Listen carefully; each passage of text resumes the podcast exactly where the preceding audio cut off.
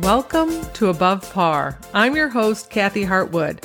I show you how to take more of your talent to the golf course without practicing harder, taking more lessons, or buying new equipment. I show you how to end the frustration of underperforming so you can start playing to your potential. This is where you are going to learn how to think above par so you can play below par. Let's get to it. Hi, my golf friend. Welcome back to Above Par. I hope you're finding some nice weather in your area that you're able to get out there and play some golf, getting fired up for the season, working on your swing, getting out the kinks if you're up in the Northeast, planning your schedule maybe. I always found that when I lived in the Northeast and I came out of the winter and I started playing, I always got off to this amazing start. I was like, oh my gosh, I'm not as rusty as I thought I was going to be. I played great.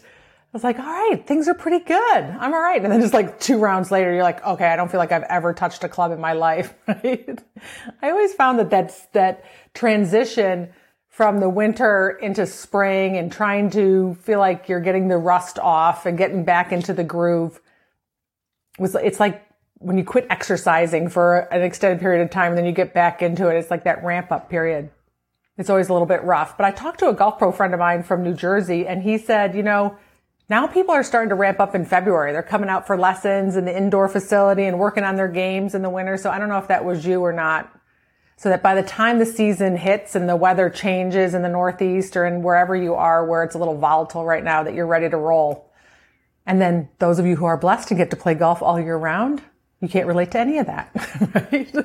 So even if you are in an area that plays golf 24 seven, the golf season really exists in the golf world in these next few months. All the tournaments, the national tournaments, the USGA events, really they are congregated into these next several months that are coming up. So if that's you and you play in those events and you're ramping up, I want to talk about asking yourself good questions. Conversely, I want to talk about asking yourself crappy questions. And this is what our human brain does. And I want to address it here in this podcast so that you can be on the lookout. They are like fingernails on a chalkboard to my ears when I coach people. so I'm always calling them out. I talked to a client today and he said, I could see you smirking when I asked those questions. I try to have poker face, but clearly I don't. I'm too expressive because I heard them and I was jotting them down so that I could bring them up, uh, and ask them about them and really just call them out on them because our brain believes they're useful. Our brain believes they're helpful. And just because our brain asks us the question and we allow it to ask the questions all the time, we don't question them. We don't look for alternatives. We don't even think if there's an option or we could think something else because our brain is offering up the question. And we might have validation from these questions from people that we golf with or that we play with because they're asking the same crappy questions to themselves. right? And this is the thing. If you ask your brain a crappy question, you are going to get crappy answers. This is the way that we know that a question is not useful or doesn't serve us because the answers we're getting don't feel good. And then we think there's more wrong than actually initially we guessed.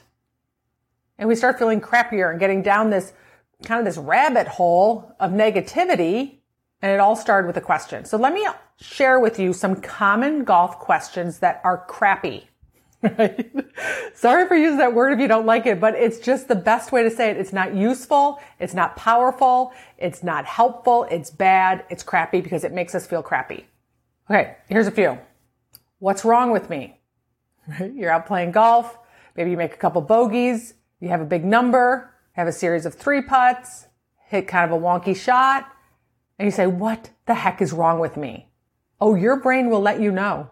Your brain will be happy to oblige and give you all the things that are wrong with you. Probably going back to childhood. you just open the door on your brain going, I've been waiting for this question to share with you all the negative things that have happened in your life and all the different ways that you're screwing up. It's an open-ended question that your brain is happy to fill with all the negative things. It will find all the things wrong with you. That's the way the brain is designed.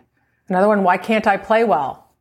again, your brain will tell you all the different reasons that you can't play well. Next thing you know is like, I didn't realize I felt so bad about my golf game, but clearly I must because I just came up with 40 reasons why I can't play well. And now you have zero confidence and you feel very low, a little hopeless. Mix in some despair in there. What if I score bad? Okay, now what you've done is you've shaken your hamster cage, if you've heard me talk about this before, hard in this case, and now you've freaked your brain out because now it's going to put more pressure on you to perform better because what if I score bad? Is going to come up with all the reasons and all the things that are going to happen when you produce a number that you don't like. How are you're going to feel, what people are going to say, how are you're going to treat yourself. Not a useful question. Am I ready? Am I ready to play in the tournament? Am I ready for this event? Have I practiced enough? Right. Your brain is likely going to sit there and tell you all the things that you could go out and do and practice more. Maybe you should go out and hit 10 more chips. Right? Maybe you should go out and hit like another basket of bunker shots. Maybe you should try the downhill lie and the bunker shot over a big lip just in case. Once you do that and you spend an hour doing that, then maybe you'll be ready. Being ready is a decision. It's just you're saying, I'm ready. I've made this analogy with my kids taking a test. I'd have my oldest daughter was like, yeah, I studied for a half an hour. And I'm like, really? That's enough? She goes, sure. Yeah, I got it. I'm ready.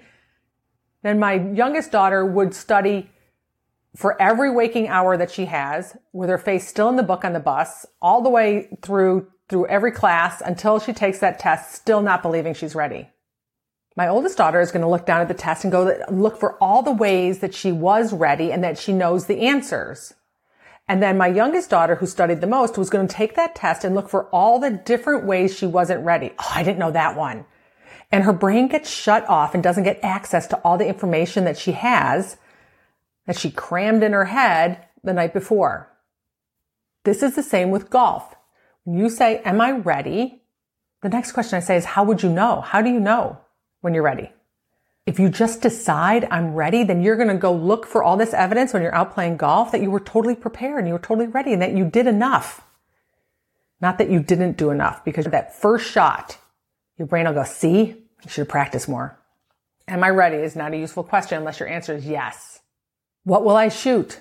Just go jump on a hamster wheel, a human hamster wheel, and just stay there and run all day because you're never going to come up with an answer for that one.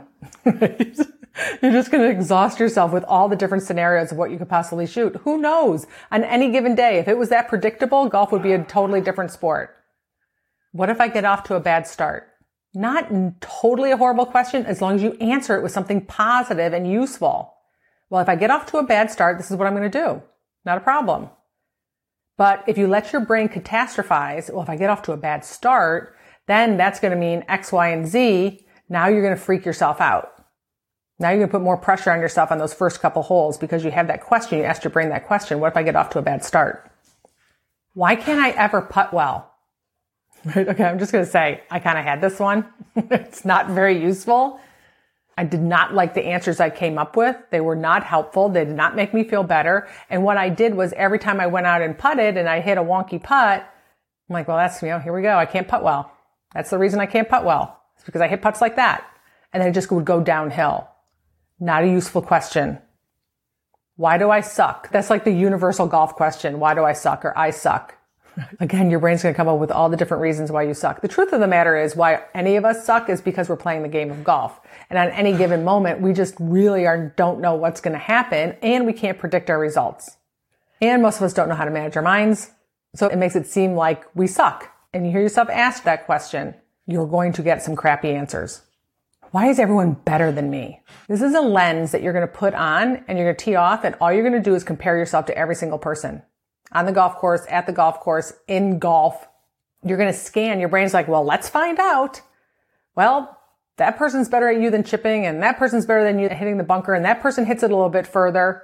Your brain will search, scan every single person that you come across on different ways that they're better than you. And as Teddy Roosevelt said, comparison is the thief of joy that will suck the joy out of your day and out of your life as we compare ourselves to other people because we ask that crappy, crappy question. What if I play bad? Some of these questions, like what if I play bad and what if I get off to a bad start, are useful for you to answer. Answer it. What, what if you do play bad? What's your answer to it? Are you going to feel crappy? Are you going to beat yourself up? Are you going to feel embarrassed? Because that's the work. Right? The minute we solve for that, that question doesn't pop up in our head. The minute we, we ask the question, on what if I do play bad? How am I going to feel? How am I going to treat myself? What am I going to think? And can I handle that? Because if I can handle that, then this is not a problem. But if I can't handle it, if I'm not going to have my own back, or I don't think I have the emotional capacity to handle it, then it's going to be a problem. Right? That's your work. That's where you want to get stronger. That's where you want to get better. Will my game show up today? Right now it starts spinning to all the different things that could happen if your game doesn't show up today. Answer that question too. What if it doesn't show up? Then what? Can you still score? Can you still have a good time?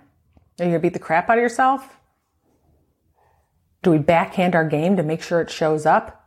So these are all crappy questions because what they're gonna do is they're gonna lead your brain down this little hole of negativity and it's gonna come up with all these answers that don't feel very good. So I want you to start catching those questions that you ask yourself and you want to get in the habit of asking your brain powerful questions. You ask powerful questions, you will get powerful answers from your own brain. I don't know is not an option. You cannot say to yourself, I just don't know. Because what you've done is you turn your computer off, you turn your brain off from even searching. It's like, all right, I'll go to sleep. I'm not even going to think about it. Done. The answer will not come to you. If you ask yourself a question and the answer is, I don't know, you have to make a guess. If I had to guess, what would be my best guess? Now you get your brain working. So what are some powerful questions? In some of these scenarios, I would say, how can I have my own back today if things don't go well? What do I know how to do today? What's my next best play right here? What do I feel good about today? I'm ready. How do I know that I'm ready? How do I want to show up today? So when you find yourself asking a bad question, a crappy question, turn it into something positive or just let it go. Notice that that was a bad question. I'm just not going there. I'm going to decide to think this instead. I'm going to decide to ask my brain this instead. I'm going to decide to start looking for this kind of evidence. What do you want to see happen? Focusing more on what you know how to do, what you feel good about, what you feel certain about, and different ways that you can have your own back. Start noticing the crappy questions, pivot them to something more powerful, get in the habit of asking yourself powerful questions because as you listen to the answers that your brain offers you, you will feel much more hopeful, much more positive, much more uplifted and motivated, determined for the day ahead. All right. How are you going to have an amazing week? How do you want to show up this season? And then listen for what your brain has to say. All right, my friends, have a beautiful week. I'll talk to you next Wednesday. Bye.